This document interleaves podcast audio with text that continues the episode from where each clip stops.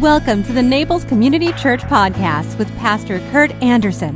Thank you for joining us today. We hope you find this sermon inspires you, builds your faith, and gives you perspective to see God moving in your life.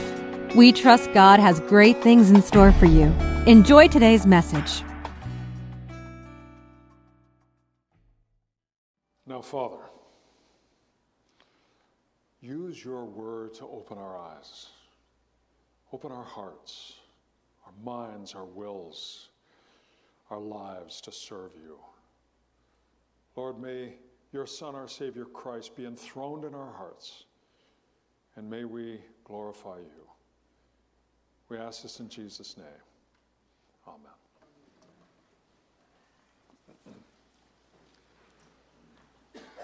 Well, that video this morning was particularly, maybe I just do things for me. Maybe I'm such a narcissist, I do things that I like to do. but um, it was at the Brandenburg Gate. My dad was there in the summer of 1945. And he told me about the wreckage of Berlin and, and yet how so many of the German people were so lovely and so nice to American GIs as, as they came in. But I was just reminded of what a horrific place that was. And then there were 200 bagpipers. And, and this, this, this anthem of the Christian church, Amazing Grace, being sung. And I was just touched by that. So I hope you liked it, even though I liked it. Our text this morning comes to us from the Gospel of John. And jo- Jesus is still in Jerusalem during this fall celebration that is the Feast of Tabernacles. And he and his disciples are just making their way in the temple precincts. And the disciples ask Jesus about a man they see who was blind. And somehow they figured out, maybe somebody spoke to them, but this man was born blind. So the disciples asked kind of a dumb question, and that is who sinned that he was blind? His parents or, or him? If he was born blind, I don't know how he could possibly sin, but was, he asked the question of Jesus. And Jesus said, Neither, neither. These things occur so that God might be glorified. And so, once again, Jesus goes to the dust, even as he did with that woman who was caught in the act of adultery. And he expectorates into the dust and stirs up a little pate of mud and rubs it into his eyes and tells this blind man to go wash in the pool of Siloam. And he does, and this man can see. And he's walking around. People know him. And they see that he's now able to make his way around. No longer is he walking around with that stupid white cane. He's free.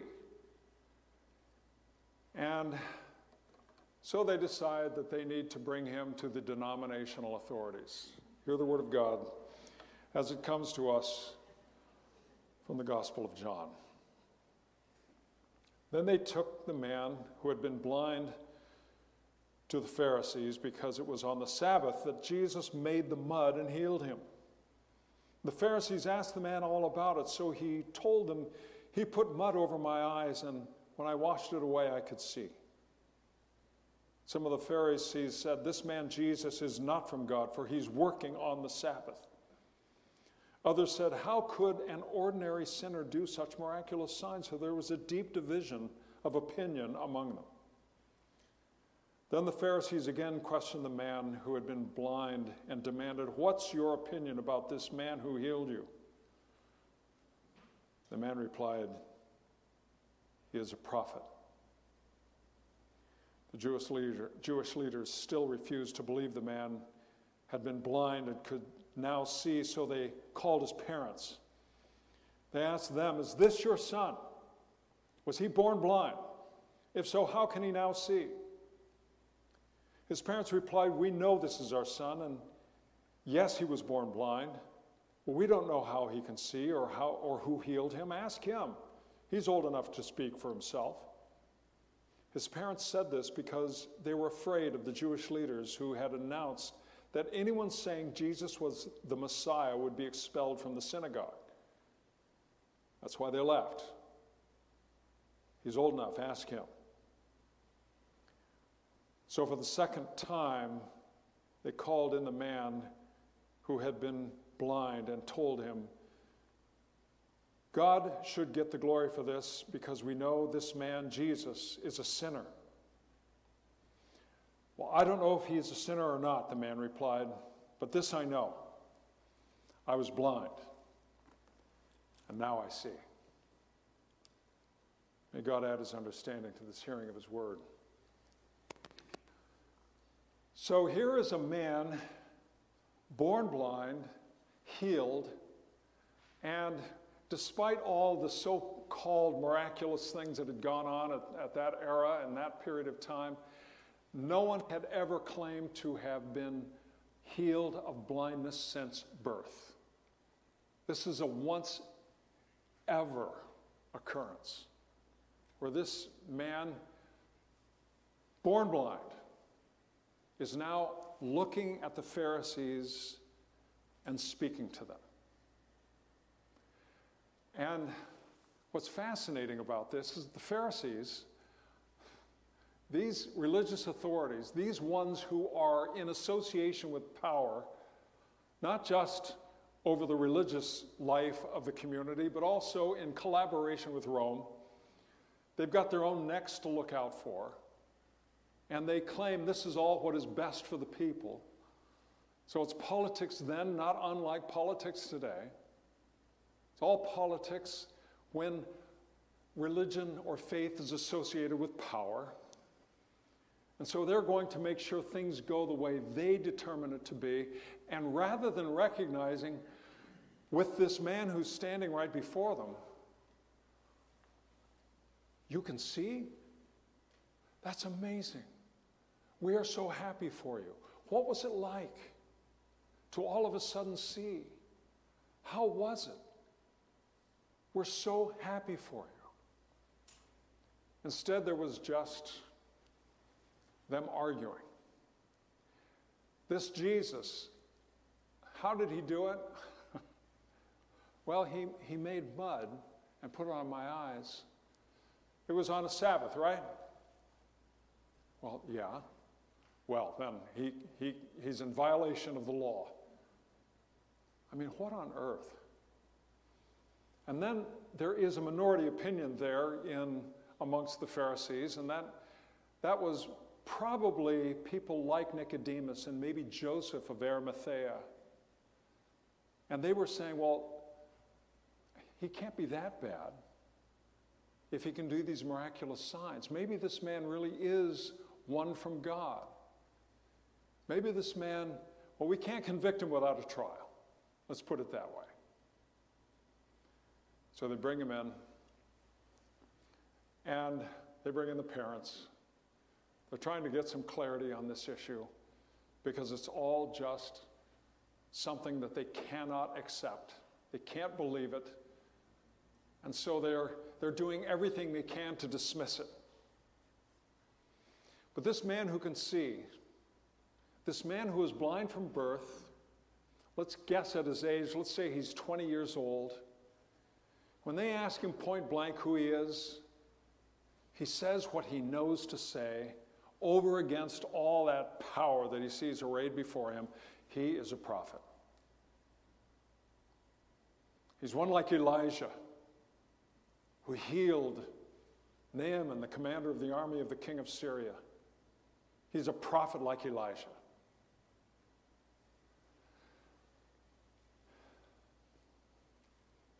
This was not good.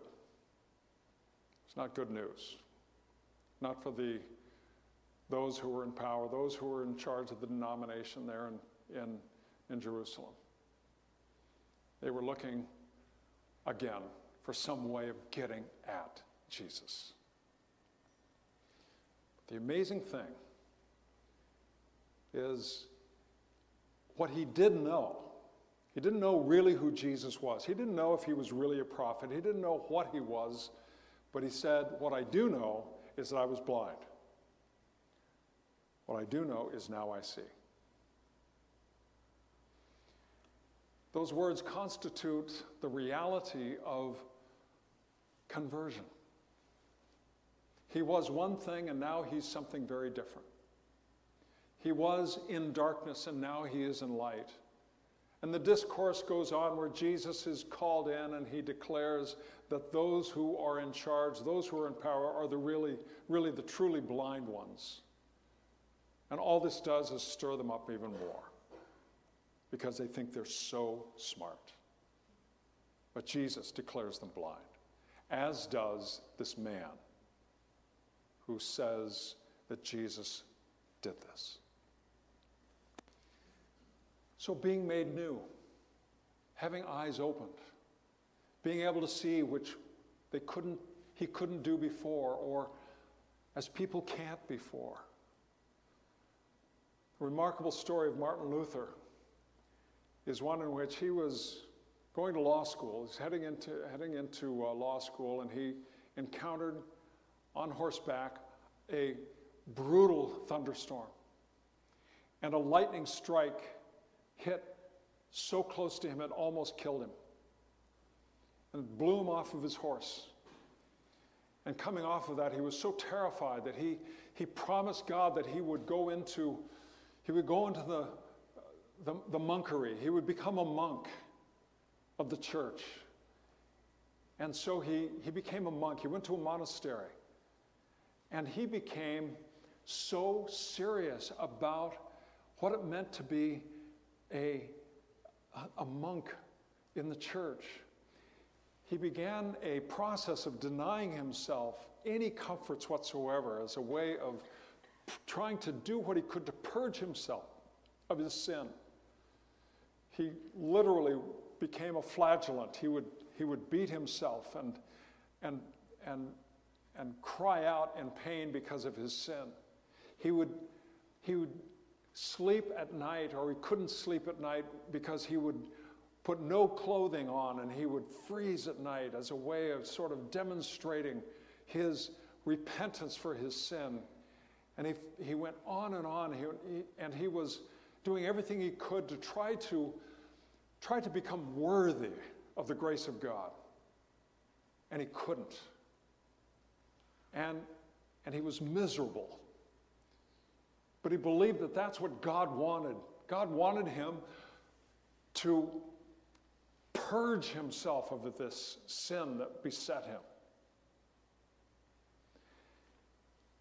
And then in the midst of it, he began to he began to read the scriptures. And he focused the gospel, pardon me, on the book of Romans, the, the Apostle Paul's book of Romans, and particularly the third chapter. And he, he fixed on the words, not by works, but by faith. Not by anything I do, but by faith. This is when the Catholic Church had gone hard into institutionalism. There was a guy named John Tetzel who was selling what was called indulgences. If you bought indulgences, you could spring your loved ones out of purgatory into heaven. And this was a way of doing some stuff down in the Vatican. And, and it, was a, it was a brutal understanding of the church's control of people, as if the church was the, the way that one could find peace with God, as if by taking the sacraments and paying money to the church, you could receive salvation. But when Luther began to think about what it meant to serve the church and then what it meant to read the scriptures, he became, well, he began to change. And he began to think about this. And they made him a teacher, a professor at the University of Wittenberg. And he began, he began speaking and, and talking more and more about this reality of grace.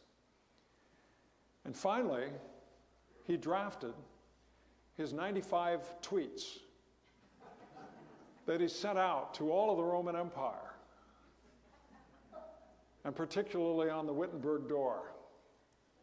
95 arguments that basically started something that he had no intention of starting.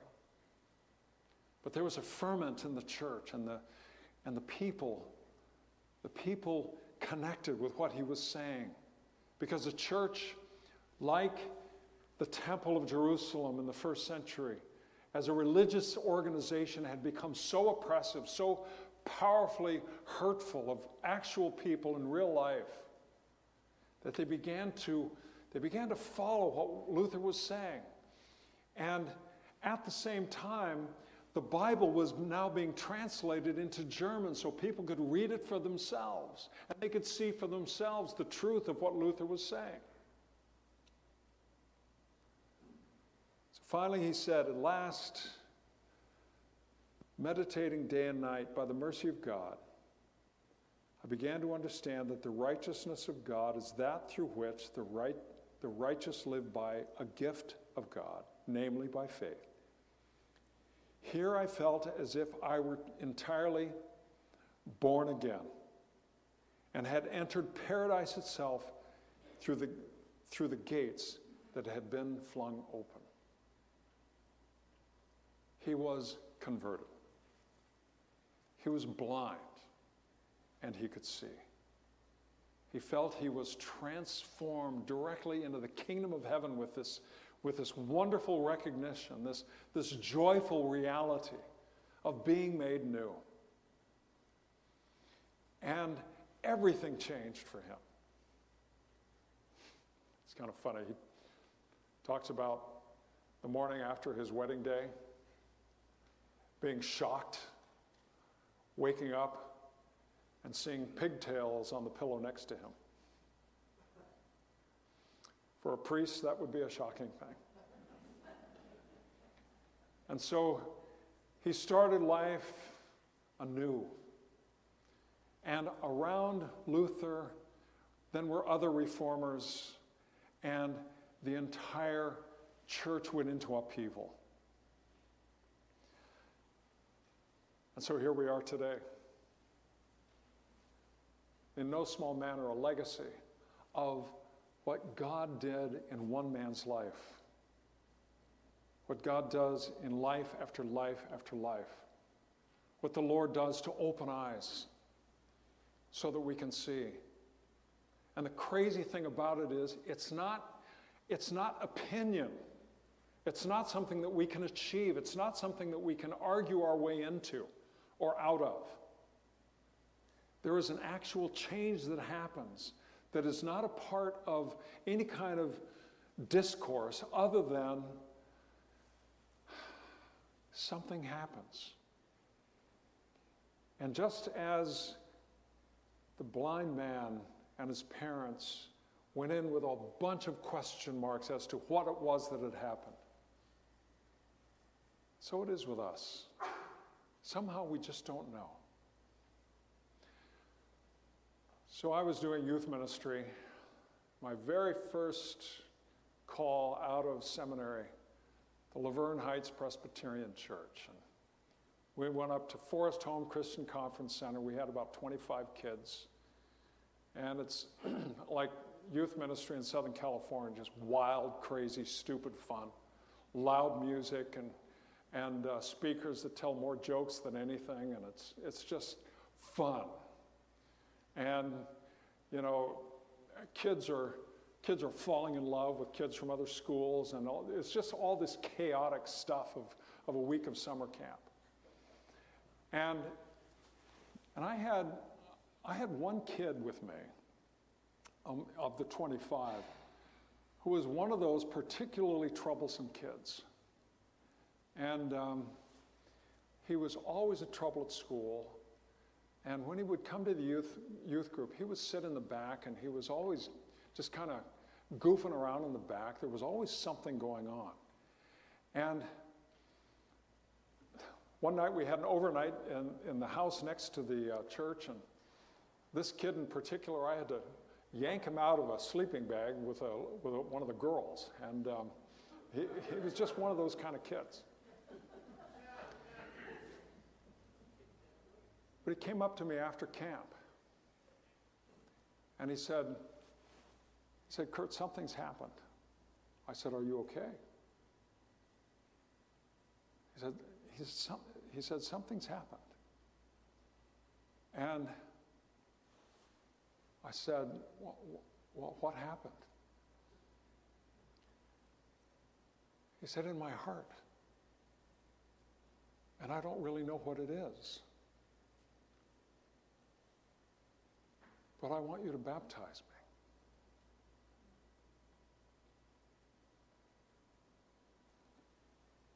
So before we left, we went out to Lake Mears, named after Henrietta Mears. And with all those kids, we're standing in the lake. And I took this young man. I didn't know how to do this. I was a Presbyterian, you know. We, you know, we, we usually do the water thing, a little water on the head. So I just, I just said, Jack, in the name of the Father, the Son, the Holy Spirit, I baptize you. And I lowered him down and pulled him back up. All the kids applauded. And he wept. His face was wet, but I could see the redness of his eyes as he wept. And the wetness of his eyes said to me what he didn't have words to say. And that was, I was blind, and now I see.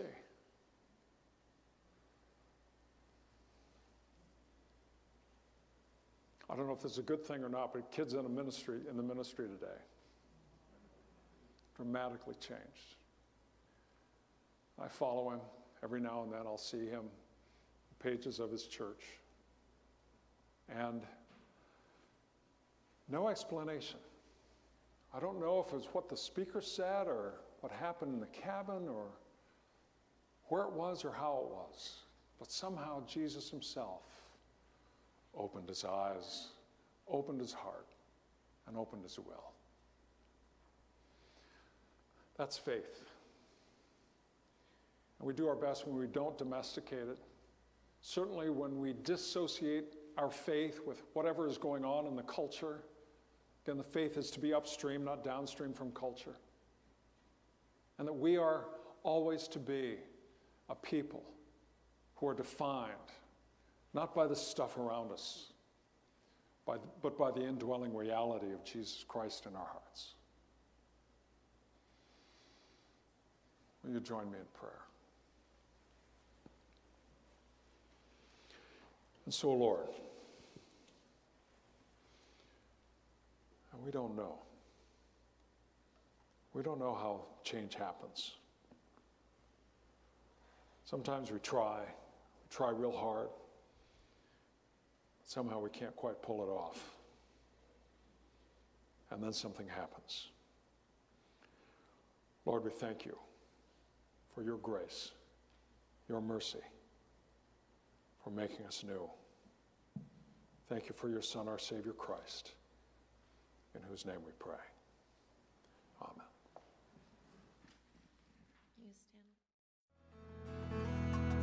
If you enjoyed today's podcast, there are a few things you can do. Be sure to subscribe, rate, and review this podcast. For more information, you can visit us online at www.naplescommunitychurch.org. If you happen to be visiting Naples, please drop in for our Sunday service at 10 a.m. We'd love to meet you. Thanks again for joining us. Have a fabulous day.